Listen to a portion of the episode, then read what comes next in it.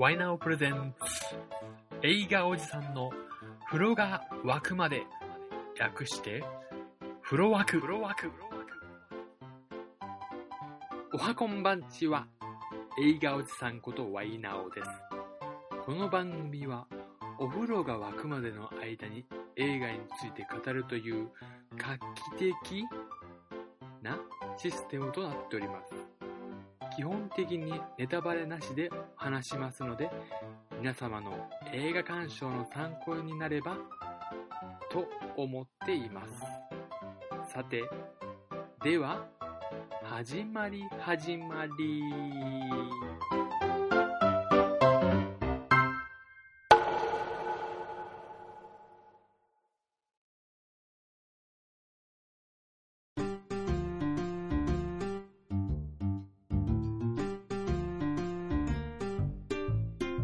はい、今回取り上げる映画は、今回はこの作品でいきたいと思います。最果てにて優しい香りと待ちながら。長作ひろみと佐々木希の共演で、日本で初めて世界農業遺産にも認定された石川県能登半島の珠洲市を舞台に、支え合って生きるふたりの女性の姿を描いたヒューマンドラマ、ホウ・シャオシェンやエドワード・ヤンに師事した台湾の女性監督チアン・ショウチョンがメガホンを取った。奥能登の日本海に面する海辺に喫茶店よだかコーヒー店を開業した美咲。店の向かいの民宿には、美咲というのは人の名前ですね。店の向かいの民宿にはシングルマザーのエリコが幼い兄弟と共に暮らしていたが、エリコは生活のためカナダで働いていることからふたりの子供を置いて留守にしがちだった。美咲はそんな兄弟に手を差し伸べ、二人も次第に美咲に心を開いていく。エリコは価値観も生き方も異なる、異なる美咲に対して、えー、当初は嫌悪感を抱いていたが、あることがきっかけで二人の距離は縮まっていくということなんですけども、えー、今回この映画、えー、見るきっかけになったのはですね、前にも言ったかも知らないんですけども、ある方から、えー、連絡いただきまして、最果てにてをおすすめしてくださいというふうにいただいたんですけども、僕その時最果てにてよく知らなくって、えー、っとでちょっといろいろ見たい映画があったんで、見ないでおすすめしていいですかっていうふうに送ったら、ちょっとお叱りをお叱りというかたしなめられたというか、見ないで評論、えー、評論とか見ないでおすすめできますかというのをね、まあちょっと言われまして、で僕もね、まあせっかく勧められたんだし、まあ、どんな映画か知らないけど見てみようと思ったんで、分かりました、やってみますということで、今日おすすめしようかなと思っていたんですけども、正直先ほどまで悩んでたんですけども、えー、僕的にはあまり合わなかった映画です。というのも、えー、先ほども言ったような内容だったんですけども、これはちょっと僕合わないですね。僕のその見ない見ない映画っていうのは大体さん種類ぐらいありまして、一つがホラー、怖いもの系ですね。でもう一つ一つが、えー、っと恋愛映画ですね。基本的にこのふたつと、あと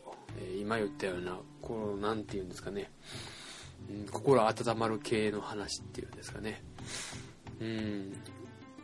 まあこういうのはちょっと癒し系や癒し系っていうんですかね、まあちょっと見ないと思っているんです。で、まあ恋愛映画はね、あの世界に一つの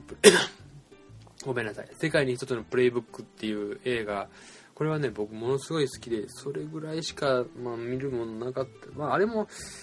うーん、えー、演技がね、好きだっていうのもあるんですけども。でね、ちょっとね、この手の映画苦手だなと思ったのもね、結構その、うーん、まあね、前々からね、いろいろ、で、このジャンルっていうのがね、ありまして、癒し系ジャンルっていうんですかね、大体あの、端的に言うと、僕がまとめたところで言うと、あの 傷, 傷ついた主人公、まあ、大抵女性なんですけども、料理を出す店をこう、ね、手軽にこう開いて、でそこにまあお客さんが来て、でそのお客さんの心も料理を食べることに癒されてみたいな、でみんな集まって主人公も最終的にその傷を癒すみたいな、えー、そのね、でキーワードがね、不思議なとかね、あとなぜかとかね、うん、そういうね、うん、雰囲気だけで結構あの物事が解決しちゃうところがある映画が多くて、でこれはね多分ね、あの、うん、僕が思うにあのかもめ食堂っていう映画が何十年ぐらい前かな、あにせんろくねんって言うんだろう、にせんろくねんになってまして、そこから結構あの続いてまして、でかもめ食堂なんかで行くと解説、解説なんですけども、フィンランドの首都ヘルシンキの街角でオープンした小さな食堂を舞台にさんにんの日本人女性が繰り広げる穏やかな日常を綴ったドラマで、主、えー、主演は小林聡美、片桐はいり、茂田井雅子で、大体答え小林聡美さん出る映画って感じがするんですよね、こういうジャンルってね。でその次が、えーと、メガネっていう映画がありまして、メガネ、えー、この映画がですね、人生の小休止に南の海辺の町を訪れた妙子は不思議な一軒家浜田に宿泊する。しかし観光する場所も何もない小さな浜辺の町でマイペースすぎる住人たちに振り回される妙子は耐えかねて浜田を出ていくが、フィンランドの日本食堂を舞台にスローライフな日常を描いて話題となったかもめ食堂の監督萩上直子、主演小林聡美が今度は南の海辺を舞台に人生を見つめ直す人々を緩やかに描くな、スローライフ緩やかっていうことで、小林聡美さんと市川、えー、この人は市川、えー、美香子さんですかねでそのまあその同じ監督が次描いたのがトイレットっていうことで、前編カナダトロントで撮影した家族ドラマ、プラモデルオタクのレイ、引きこもりピアニストのモーリー、エアギターを生きがいとする女子大生リサのさん兄弟はお互いに干渉せずそれぞれマイペースに暮らしていた。しかし母親の死をきっかけに家にやってきた謎のおばあちゃん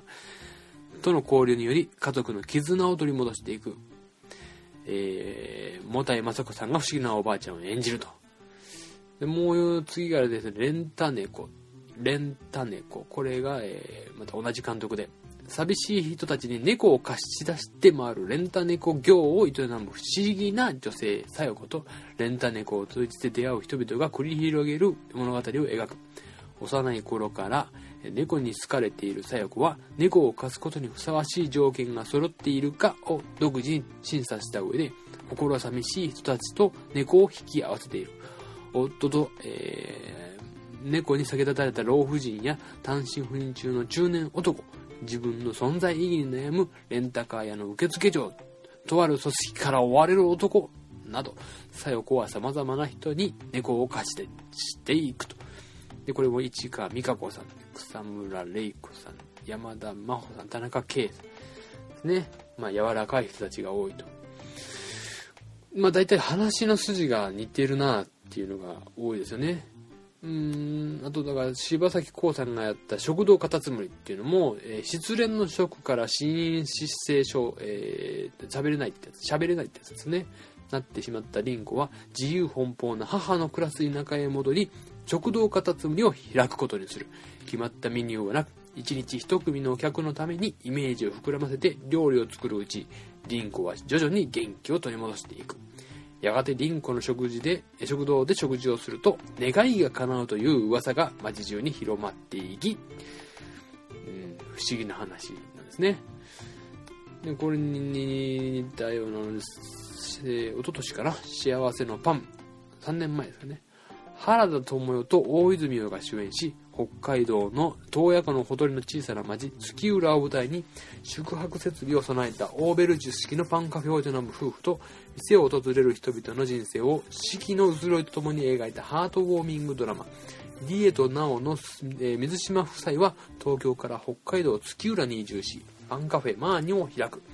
ナオがパンを、えー、焼き、ディがそれに合ったコーヒーと料理を出すマーニには、北海道から出ることができない青年や口の利けない少女とその父親、思い出の地を再訪した老夫婦などが様々な人がやってくる。えー、原田知世、大泉洋、森かんな、平岡優太。まあもうだんだんね、同じ話を何回もしてるなっていう感じ。大体こういうジャンルがあるんですよね。アクション映画でいうあの悪の組織に戦いに行くのと一緒で、こういうジャンルがある。だからアクション映画とかと一緒なんですよ、ある意味ね。えーでこれを誰が演じるかっていうところで、まあその雰囲気に合った女優さん、まあ今回でいくと、えー、中作ひろみさん、佐々木希さんとか、ねえー、今やってるつくろい立つ人っていくと、えー、あれは、えー、っと中谷美紀さんですかね。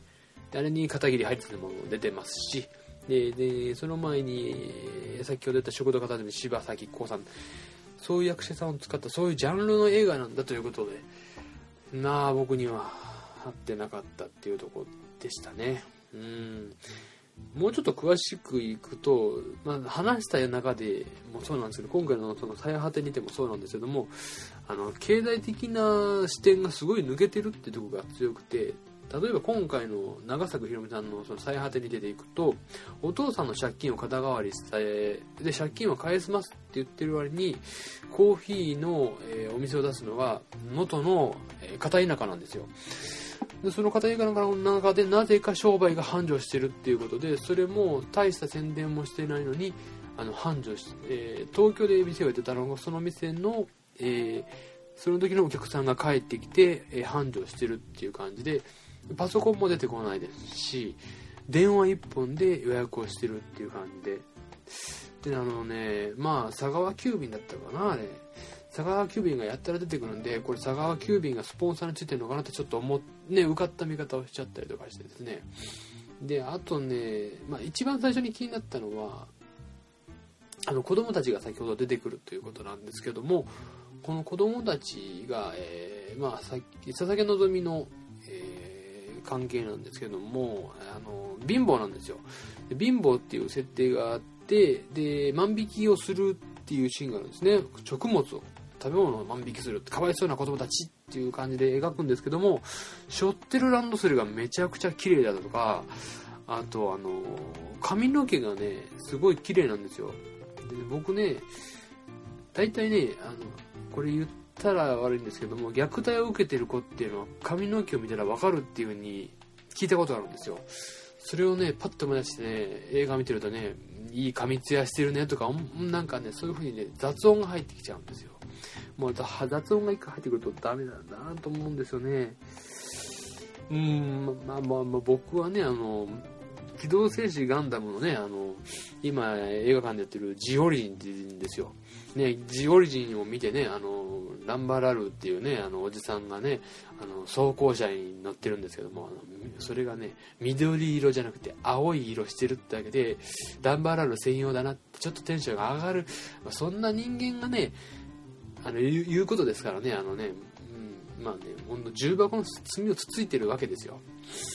ね。ガンダムなんてね、そのね違う他の人からしたらねそんなことにリアリティがあるのかって言われたらちょっと参っちゃうんですよ。まあ、ある意味でもその辺が気になっちゃうんですよね。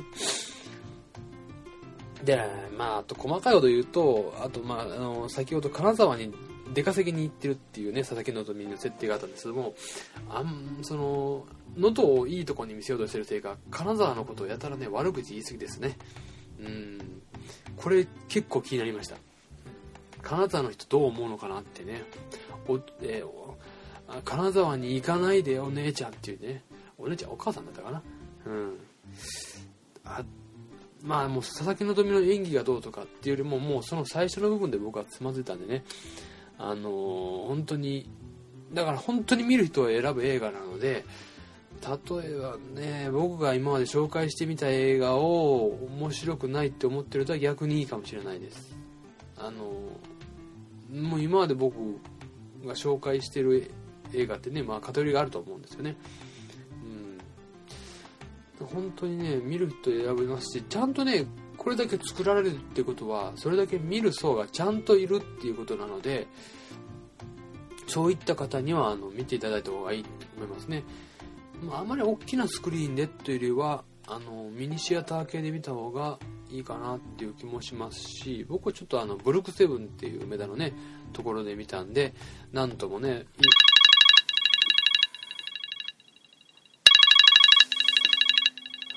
はい、えーえー、とブルックセブンで見たんですけども、えー、とちょっとね劇場が広いかなってちょっと思ってね、もう少し規模の小さいところで見た方が何しかですね、あの僕という人間はですね、あのうんあの何し、えー、ガンダムユニコーンのねいちわでね、あのサイコミュー搭載のビットがねあの地面スレスレにこう落ち、こう落ちてくるんですよ。その時にあの地面に触れないようにブーサがブーッと振って、その時にあのグワーってこうねビットが揺れるんですよ。そのビットの揺れる表現をね、そのアニメの、ね、表現を見てね、うわーかっこいいと思っているような人間の言うことですから、あのあまり当てにならないかもしれません。で僕みたいな人間にはありません。だからですね、まあ言うならそうですね、例え話をしなきゃいけないなと思うんですけども、あのえー、シュワルツェネッガー、シュワちゃんとあとスタローンとジャッキー・チェンの映画を今後は全部見なければいけないっていう使命感を持っている人間だったり、あとですね、あのー、阪神タイガースの片岡の応援歌を落ち込んだ時に歌うような人間には、えー、合わない映画です。はい、僕のことですけども、ですので先ほど言ったような映画が好きだっていう方は、先ほど言ってたあのカモメ食堂見てよかったと思われる方はもう見に行ってください。あ、あとで長瀬正敏さんですかね、あのカノー、最近僕が見た映画でカノーであの主人公のね日本人の役やられてとてもいい演技演技をされてたんですけども、この方が友情出演という友情出演という割にはすごく美味しい役をしてました。いうことです、えー、ちょっとね紹介してくださった方にはもう申し訳ないんですけども、えー、なかなかね難しかったです。はい、あの見る人を選ぶ映画だなっていうのはものすごい感じました。はい、今回はこのぐらいで許してください。ではバイなら。